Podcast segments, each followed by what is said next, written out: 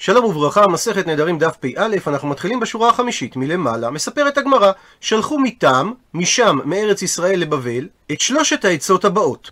עצה ראשונה, היזהרו בערבוביתא, כלומר, מסביר הר"ן, היזהרו בתכבוסת וברחיצה, תשמרו על היגיינה. עצה שנייה, היזהרו בחבורה, שלימוד התורה יהיה דווקא בחבורה, שהתלמידים מחדדים זה את זה וגם את הרב. עצה שלישית, היזהרו בבני עניים, שמהן תצא תורה. שתשתדלו ללמד את בני העניים תורה, שאין להם עסק אחר, ולכן דעתם לא מוסחת מהלימוד. ועוד סיבה שדווקא מהם תצא תורה, שדעתם שפלה עליהם, שמתוך שהם עניים אז אין בהם גאווה, ומידת הענווה היא מידה הכרחית להצלחת לימוד התורה. שנאמר בברכות שאומר בלעם לעם ישראל, נקרא בפנים, יזל מים מדלייו וזרעו במים רבים, וירום מאגג מלכו ותינשא מלכותו. כאשר פשט הפסוק יזל מים מדלייו, הכוונה לשפע המים שנמצא בבארות. ובני ארץ ישראל דרשו את הפסוק באופן הבא: אין מים אלא תורה, אז יזל מים מדליו, דהיינו מבני העניים שהם הדלים, שמהן תצא תורה. וממשיכה הגמרא ושואלת, ומפני מה? מה הסיבה שאין מצויים תלמידי חכמים לצאת תלמידי חכמים מבניהם? מביאה על כך הגמרא מספר תשובות. תשובה ראשונה, אמר רב יוסף, שלא יאמרו בני תלמידי החכמים, תורה ירושה היא להם. כי אם הם סומכים על זה שהתורה עוברת להם בירושה, אז הם לא ישקיעו בללמוד תורה. תשובה שנייה, רב ששת ברי דרבידי אומר, כדי שלא יתגדרו על הציבור. כי אם לא הייתה תורה פוסקת מהם, זה היה גורם להגסת דעתם, דהיינו שהם יתגאו על הציבור. תשובה שלישית, שלא כמו שתי התשובות הראשונות, שהמכנה המשותף ביניהם היה שהתורה לא עוברת בירושה כדי שבני תלמידי החכמים ילמדו או לא יתגאו בצורה עתידית, מר זוטרא אומר שהדבר הוא כעונש, מפני שהן מתגברים בפועל על הציבור. כי בוודאי מי שהוא תלמיד חכם ובנו תלמיד חכם, ככה שנוצרת פה שושלת של תלמידי חכמים, שזה גורם להם להתגבר על הציבור. תשובה רביעית, שגם היא מתייחסת לדבר כעונש, רב אשי אומר משום דקרו לאינשי חמרי, שאין הם נוהגים כבוד באנשים ומבזים אותם מפני התורה שבהם. תשובה חמישית, רבינה אומר שאין מברכים בתורה תחילה, שבתחילת עוסקם בתורה בכל יום, הם לא מברכים את ברכת התורה, שזה לעסוק בדברי תורה והערב נא ואשר בחר. הוא מוכיח רבינה את דבריו, דאמר רב יהודה אמר רב, מאי דכתיב פסוק בירמיהו נקרא בפנים, מי האיש החכם ויבן את זאת, ואשר דיבר פי אדוני אליו ויגידה, על מה אבדה הארץ, נצתה במדבר מבלי עובר. דבר זה נשאל לחכמים ולנביאים, ולפי גרסת הגאות הבח ולמלאכי השרת ולא פירשוהו, עד שפירשו הקדוש ברוך הוא בעצמו, דכתיב, נקרא בפנים, ויאמר אדוני, על עוזבם את תורתי אשר נתתי לפניהם, ולא שמעו בקולי, ולא הלכו בה. ולכאורה קשה שיש כפילות בפסוק, היינו לא שמעו וקולי, היינו לא הלכו בה. עונה על כך, אמר רב יהודה אמר רב, לומר שאין מברכים בתורה תחילה. הוא מסביר המפרש את הדיוק מהפסוקים. הדבר נשאל לחכמים, שהרי כתוב מי האיש החכם, אז זה מדובר על חכמים. והוא גם נשאל לנביאים ולמלאכי השרת, שהרי כתוב, ואשר דיבר פי השם אליו ויגידה. הוא מסביר הר"ן, שמזה שכתוב, ויאמר השם על עוזבם את תורתי, זה אומר שלא היה מי שידע להשיב תשובה, אלא הקדוש ברוך הוא לבדו. ומצאתי, אומר הר"ן, במגילת סתרים של רבנו יונה, שכך הוא דייק את הפסוקים, דעל שלא ברכו בתורה תחילה, אבדה הארץ. ואם המשמעות הייתה על עוזבם את תורתי כפשט הדברים, שהם עזבו את התורה ולא היו עוסקים בה, אז כשנשאל לחכמים ולנביאים למה הם לא ידעו תשובה, הרי זה היה דבר גלוי וקל לפרש. אלא ודאי מסביר רבנו יונה שהם עוסקים היו בתורה תמיד, ולפיכך היו החכמים והנביאים טמאים על מה עבדה הארץ, עד שפרשו הקדוש ברוך הוא בעצמו, שהוא יודע מעמקי הלב, שלא היו מברכים בתורה תחילה, כלומר, שלא הייתה התורה חשובה ביניהם כל כך, שיהיה ראוי לברך עליה, שלא היו עוסקים בה לשמה, ומתוך כך היו מזלזלים בברכתה, וזו הכוונה לא הלכו בה, כלומר, בכוונתה ולשמה. אלו דברי הרב החסיד ז"ל, והם נעים ראויים למי שאמרם. ונרחיב מעט על רבנו יונה, שהיה ידוע גם בשם החסיד, חיבר ספרי מוסר, נולד בעיר גרנודי בקסטיליה ומת בטולדו בחודש חשוון שנת כ"ד, 1264 לספירת הנוצרים. הוא מילא את מקום רבי מאיר הלוי המכונה הרמה, בעיר טולדו בשנת 1244, הרביץ תורה ולימד תלמידים רבים ובהם הרשב"א. הוא גם היה קרוב של הרמב"ן. אמו של הרמב"ן הייתה אחות רבי אברהם שהיה אביו של רבנו יונה, וביתו נישא לרבי שלמה בן הרמב"ן. הוא נודע כבעל חריפות ועוצמה למדנית גדולה מאוד בעולם התלמודי, הוא כתב חידושים לכמה מסכתות, אך כיום נשארו בידינו רק חידושיו למסכת בבא בתרא, המכונים עליות דרבנו יונה. הוא חיבר ספר מוסר כללי הנקרא שערי צדק, אשר רוב הספר אבד ונשאר ממנו הספר שידוע כיום בשם שערי תשובה. הוא חיבר פירוש על ספר משלי, וכן חיבר פירוש על מסכת אבות.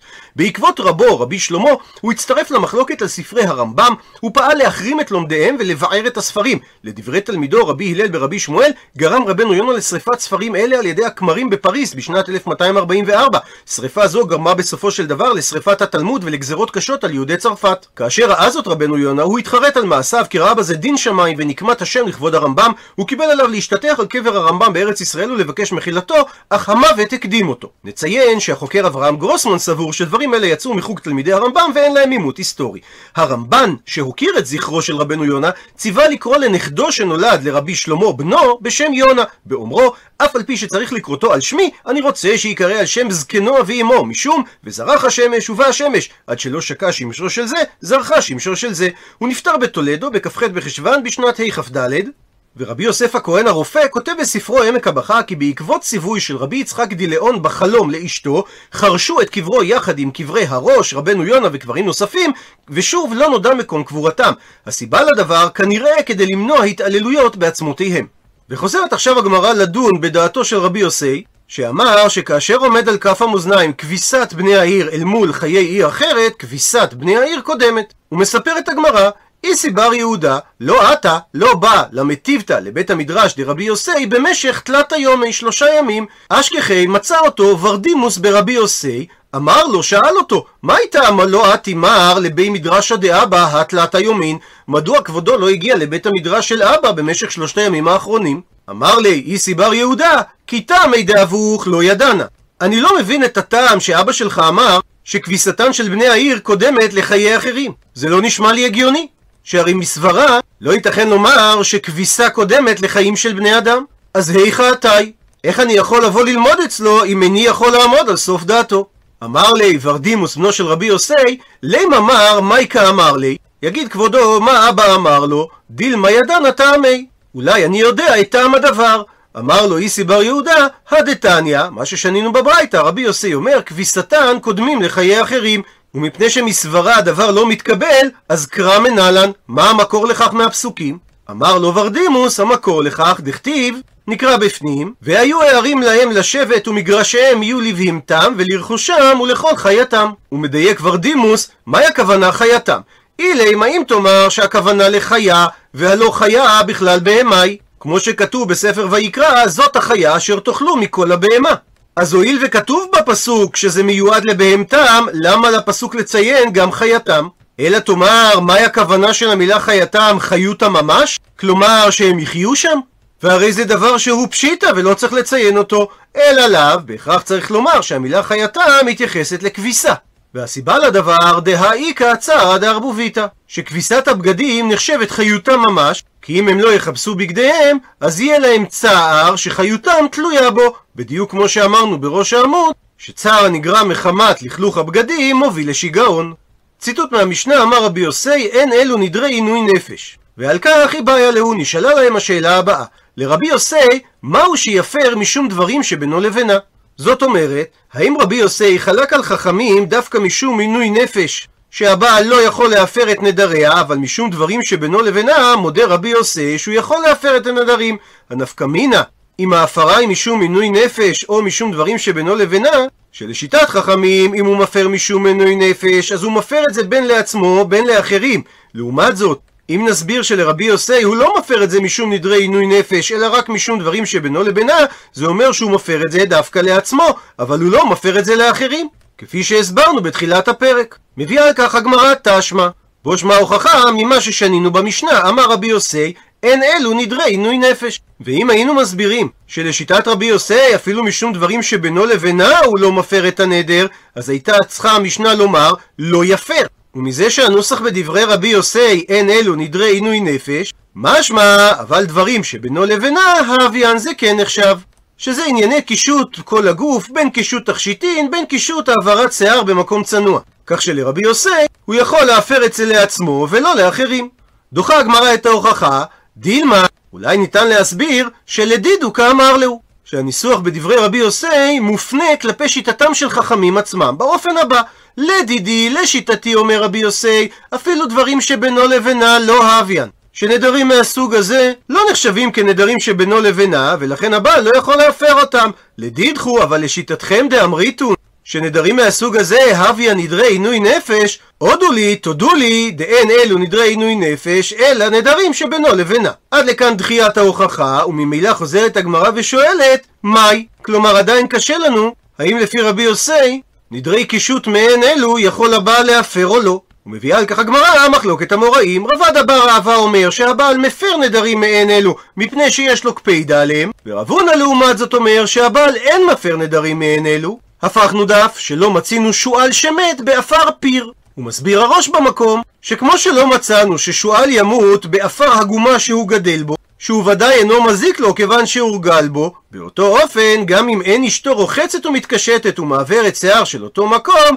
כיוון שהורגל בה האיש אינו מזיק לו. דוקטור משה רענן בפורטל הדף היומי מסביר שמקובל לטעון שהשם שועל במקורות מתייחס גם לשועל המצוי וגם לתן הזהוב. שני המינים שייכים למשפחת הכלבים ונפוצים יחסית באזורנו. הם שונים זה מזה בפרטי מבנה והתנהגות שעשויים לעיתים לסייע לנו לקבוע לאיזה מביניהם מתייחס מקור זה או אחר. אבל לאור העובדה שגם השועל המצוי וגם התן הזהוב חופרים מחילות, אז אין במשל של רב הונא כדי לסייע לנו בזיהוי המין הספציפי שאליו הוא מתייחס, אם כי יש לציין שהתנהגות החפירה מפותחת יותר בשועל.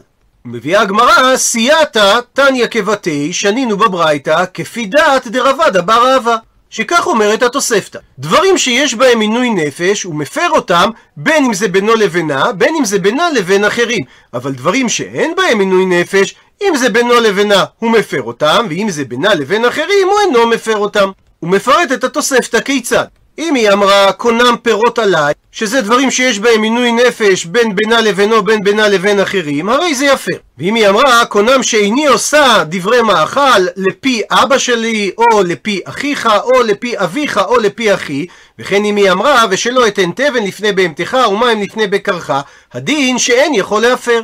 מפני שזה דברים שאין בהם עינוי נפש, שאינם בינו לבינה, אלא בינה לבין אחרים. ושואל על כך הר"ן, והלא מצינו בגמרא במסכת כתובות, שהבעל כופה את האישה ליתן תבן לפני בהמתו. אז כיצד כאן בתוספתא משמע שהיא יכולה לאסור על עצמה את הדבר הזה? מתרץ הר"ן, שבמסכת כתובות מדובר על אישה שלא הכניסה לו ארבע שפחות, ולכן היא מחויבת לעשות את האכלת הבהמה, ואצלנו בתוספתא מדובר על אישה עשירה, שיש לה שפחה שתאכיל את הבהמה במקומה, ולכן היא יכולה לאסור על עצמה את הדבר בנדר. ואם אמרה האישה שלא אכחול, אני לא אשים כחול בעיניים, שלא אפקוס, אני לא אשים סומק, ושלא אשמש מיתתי, שאלו דברים שאין בהם עינוי נפש, הדין שיפר משום שזה דברים שבינו לבינה. ואם היא אמרה, קונם שלא אציע לך מיתתך, ושלא אמזוג לך את הכוס, ושלא ארחץ לך פניך, ידיך ורגליך, במקרה כזה אומר תנא קמא, הבעל בכלל אין צריך להפר, משום שהנדר מראש לא חל, כי חלק ממהות הנישואים שהתורה זיכתה לבעל את המלאכות הללו. לפי שהדברים הללו מביאים לידי קירוב הדת. רבן גמליאל חולק ואומר שלמרות שהנדרים האלה לא חלו, בכל זאת יפר הבעל את נדריה, שנאמר, נקרא בפנים, איש כי ידור נדר לאדוני, או יישבע שבועה לאסור איסר על נפשו, לא יחל דברו, ככל היוצא מפיו יעשה. כך שאף אגב שלא חל הנדר שלה, בכל זאת אומר רבן גמליאל שהוא צריך להפר את נדרה מדרבנן, כדי שהיא לא תקל בנדרים עתידיים, ואז היא תעבור על בל יחל דברו. ואומר הר"ן שזה לא דין דאורייתא, אלא הפסוק הוא אסמכתא בעלמא. וממשיכה התוספתא, דבר אחר שנדרש מהמילים לא יחל דברו, שמכאן לחכם שאין מתיר נדרי עצמו. שדורשים את המילים לא יחל, שהן מתייחסות לחכם שהוא אינו מוחל, אבל אחרים מוחלים לו. עד לכאן לשון התוספתא הוא מדייק את הגמרא. מה שמינן דאמר, מי הדעה ששמענו שהוא אומר שאם האישה אמרה שלא אכחול ושלא אפקוס זה נחשב דברים שבינו לבינה הוויין? רבי יוסי, ואם כך, זה דעת רבי יוסי שנאמרה בתוספתא, וקטני וכתוב בצורה מפורשת, דמפר משום דברים שבינו לבינה. ומכאן סייעתא לדברי רבא בר אהבה. וחוזרת עכשיו הגמרא לדון בדברי התוספתא. אמר מר ציטוט מהתוספתא, ושלא אשמש מיתתי, יפר משום דברים שבינו לבינה. סוף ציטוט. שואלת הגמרא, איך היא דמי? באיזה מציאות מדובר? מה נוסח הנדר? אילי מה אם מדובר דאמרה הנעת תשמישי עליך, ומשמעות הלשון שתיאסר הנעת התשמיש על הבעל, אז למה לי הפרה? הרי המשועבדת לי. ובדבר שהיא משועבדת לו, היא לא יכולה לדור. אלא מסבירה הגמרא, מדובר באומרת הנאת תשמישך עליי. וכרב כהנא, דאמר רב כהנא, שאישה שאמרה לבעלה הנאה תשמישי עליך, כופה ומשמשתו, שהרי הנדר לא חל, משום שהיא משועבדת לו לדבר, כחלק ממהות הנישואים, אבל אם היא אמרה הנאה תשמישך עליי, אז הדין שיפר לה הבעל את הנדר, מהסיבה שאין מאכילים את האדם דבר האסור לו. ומפני שהנדר מופנה כלפיה ולא כלפיו, אז הנדר חל, ואז יוצא ששיעבודה לבעל פוקע באופן עקיף. ולכן הדין שיפר את הנדר, שאין מאכילים את האדם, במקרה שלנו את האישה, דבר האסור לו. ובאותו עניין שואלת הגמרא, מן תנא הדתניא? מי התנא ששנה את הברייתא הבאה? דברים המותרים ואחרים נהגו בהם איסור, אי אתה רשאי לנהוג בהם היתר, בפניהם של אותם אחרים שנהגו בהם איסור כדי לבטלה, מאותו מנהג שהם נהגו בו. והמקור לכך לפי גרסת הבח, משום שנאמר לא יחל דברו. ושואלת הגמרא, מאני, כשיטת מי הברייתא? עונה הגמרא, רבן גמליאלי, שהוא דרש את המילה דברו, לומר שאפילו דבר שאינו נדר גמור, אלא דיבור בעלמא, אפילו הכי לא יחל, כדי שלא ינהוג קלות ראש בנדרים גמורים. אז כך גם, כיוון שנהגו האנשים הללו איסור בדברים המותרים, אז לגביהם זה נחשב כדברים האסורים, ואומר הר"ן שמכאן היה אומר הרב רבי יהודה הכהן ז"ל שאם נהג אדם שלא לאכול בשר ושלא לשתות יין בזמן מיוחד ושוב הוא רוצה לשתות יין או לאכול בשר באותו הזמן שהוא צריך לכך היתר. עד לכאן דף פא למעוניינים בהרחבה, הזכירה הגמרא את השאלה על הפסוק בירמיה על מה עבדה הארץ, שהדבר הזה נשאל לחכמים, לנביאים ולמלאכי השרת ולא פירשו, עד שפירשו הקדוש ברוך הוא בעצמו, דכתיב, ויאמר השם על עוזבם את תורתי אשר נתתי לפניהם ולא שמעו בקולי ולא הלכו בה.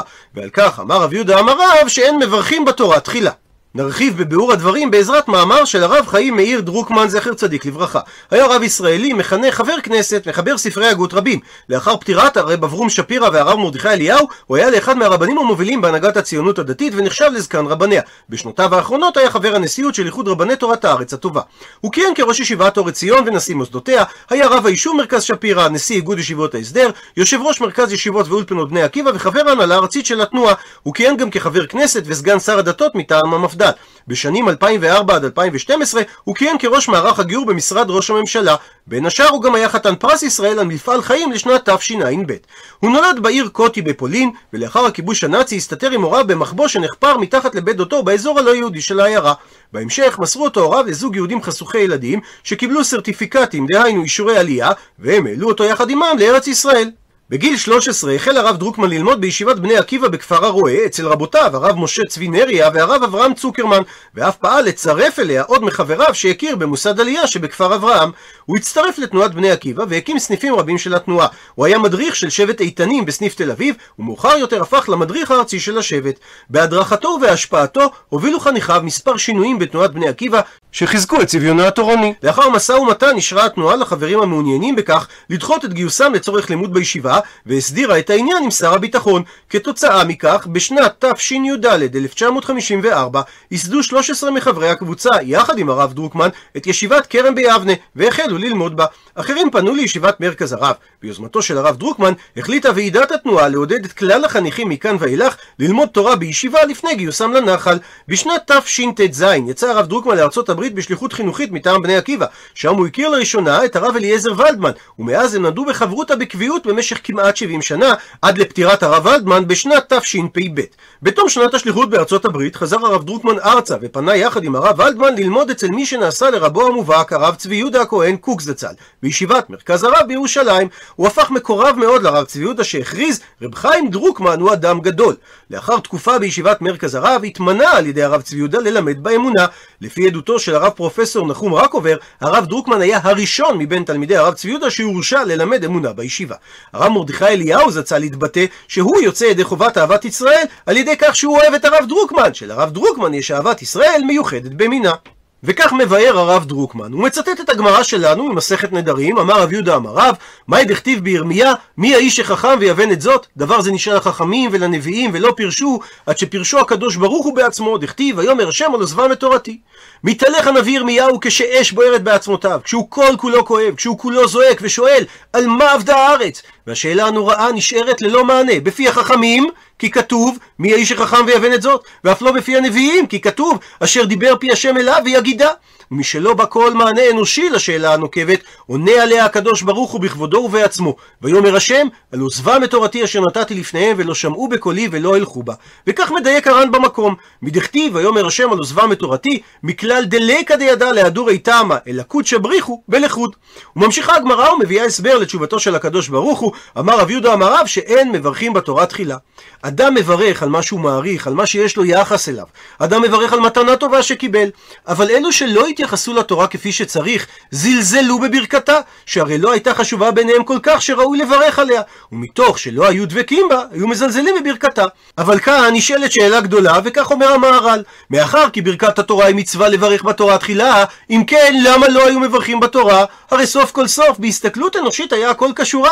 למדו תורה, קיימו מצוות, הרי ברכת התורה היא מצווה, אז מדוע לא קיימו אותה? עונה המהר"ל, וחס ושלום שלא היו מברכים בתורה תחילה, שאין פירוש הברכה הדיבור בפה בלבד, דוודאי הדיבור בפה היו מברכים, אבל הכוונה לברכה בעצמה היא האהבה הגמורה והדבקות אל השם יתברך, לאהוב השם יתברך במה שנתן תורה, וזהו עניין הברכה.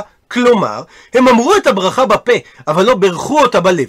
הוא מוסיף המהר"ל ומחדד עוד יותר. בוודאי היו מברכים בתורה תחילה בפה וגם בלב, אבל הברכה בכוונת הלב, כפי מה שראויה לברכה זאת, שהיא ברכת התורה לגודל הטובה אשר נתן השם יתברך לישראל, לא היו מברכים. כלומר, יש מדרגות בברכת התורה, לא רק בין אמירה חיצונית טכנית בלבד לבין ברכה בלב, אבל גם בברכה בלב יש מדרגות שנובעות מתוך היחס לתורה, ולא היה יחס אמיתי לתורה, לכן לא ברכו באותה כוונת הלב שהיא תואמת את גודל הטובה אשר העניק השם לישראל בנתינת התורה. כמו שאומר החפץ חיים במשנה ברורה, הקדוש ברוך הוא הבוחן לבבות ידע, כי אף על פי שהיו עוסקים בתורה, לא היו עוסקים לשם לימוד התורה, אלא כמי שלומדים שאר חוכמות. וכך הרי הביא הר"ן בשם רבנו יונה שלא למדו לשמה פירוש שלא לשם התורה. כמו שצריך ללמוד תורה, מתוך ההתייחסות האמיתית אל התורה האלוהית, יחס כזה שונה בתכלית השינוי מזה שבו עוסקים בחוכמות אחרות. לצורך, לתועלת, לתכליתיות, אבל לא כזה הוא לימוד תורה אמיתי. וזה היה שורש החורבן. חוסר יחס אמיתי לתורה. וכך כותב המהר"ל, כי דבר זה, מה שלא ברכו בתורה תחילה, זה התחלת הסרת התורה מישראל. והתחלת ההסרה גורם הסרה אחרת, עד שהוסרה התורה לגמרי. הוא מסביר הרב דרוקמן, שלא ברכו בתורה תחילה קובע המהר"ל, זהו השורש העמוק של אותה הידרדרות נוראה, שהביאה בסופו של דבר לחורבן ולגלות. שלא ברכו בתורה תחילה זו הסטייה הראשונה מהדבקות בתורה, וכלשון המהר"ל, התחלת הסרת התורה מישראל. מספיקה סטייה קלה מאוד מדבקות בתורה, מקשר מהותי לתורה, שזה הכוונה שלא ברכו בתורה תחילה, ולא שלא ברכו בפועל חלילה, אלא שברכו שלא בכל הלב, וזה כבר גורם שיש התרחקות מסוימת, והסרה מביאה הסרה נוספת, עד שהוסרה התורה לגמרי. שלא ברכו בתורה תחילה זה שורש החורבן, שהביא בסופו של דבר להידרדרות הגדולה ביותר. וזאת בדיוק הייתה שאלת הנביא, על מה אבדה הארץ? מהו השורש של אובדן הארץ? מה השורש של ההידרדרות הנוראה שבגללה אבדה הארץ? אחרת, לא מובנת כלל וכלל שאלתו של הנביא, וכי מה השאלה? הרי יש לנו סיבות ברורות על מה אבדה הארץ. על עבודה זרה, גילוי עריות, שפיכות דמים. הרי זו הייתה מציאות זועקת שכולם הכירו בה. וכי נביאים וחכמים לא ידעו מה קורה סביבם. הרי ירמיהו בעצמו אומר בהמשך, כולם מנאפים, עצרת בוגדים, מצב מזעזע, איום ונורא. אז אם כן, מה מקום השאלה על מה אבדה הארץ? אלא השאלה היא כך, ריבונו של עולם, איך מגיעים לידי כך? איך יהודים מגיעים להיות כולם מנאפים עצרת בוגדים? איך נוצר מצב כזה? הרי הכל היה בסדר. איך בני אברהם, יצחק ויעקב, כולם קדושים וטהורים, מידרדרים באופן פתאומי אל התהום בצורה מחרידה כזאת? זו משמעותה של השאלה על מה אבדה הארץ. איך מגיעים לידי כך? מה מביא למציאות שכזאת? ועל כך באה התשובה שלא ברכו בתורה תחילה. זה השורש של כל אותה הידרדרות. תחילת הסרת התורה מישראל. אנו מחנכים את תלמידינו, אומר הרב דרוקמן, לברך בתורה תחילה. זוהי המגמה העיקרית והאיכותית בחינוכנו, מעבר לכל מה שאנחנו מלמדים כמותית. זה השורש והמפתח לבניין עולמם האמיתי של תלמידינו. דבר זה נדרש כיום כאוויר לנשימה. כיום הרי ברור לעין כל, שבלי להיות מחוברים לאמונה ולתורה מתגלות תופעות קשות של התנתקות, הן בתחום המוסרי והן בתחום הלאומי. עלינו להשתדל לפקוח את עיני תלמידינו, ולהביא אותם להכיר בשליחות המיוחדת המוטלת עליהם במציאות קשה זו שאנו נתונים בה, ולהזדהות עם שליחות קדושה זו, גידול דור העתיד האמיתי של עם ישראל ושל מדינת ישראל.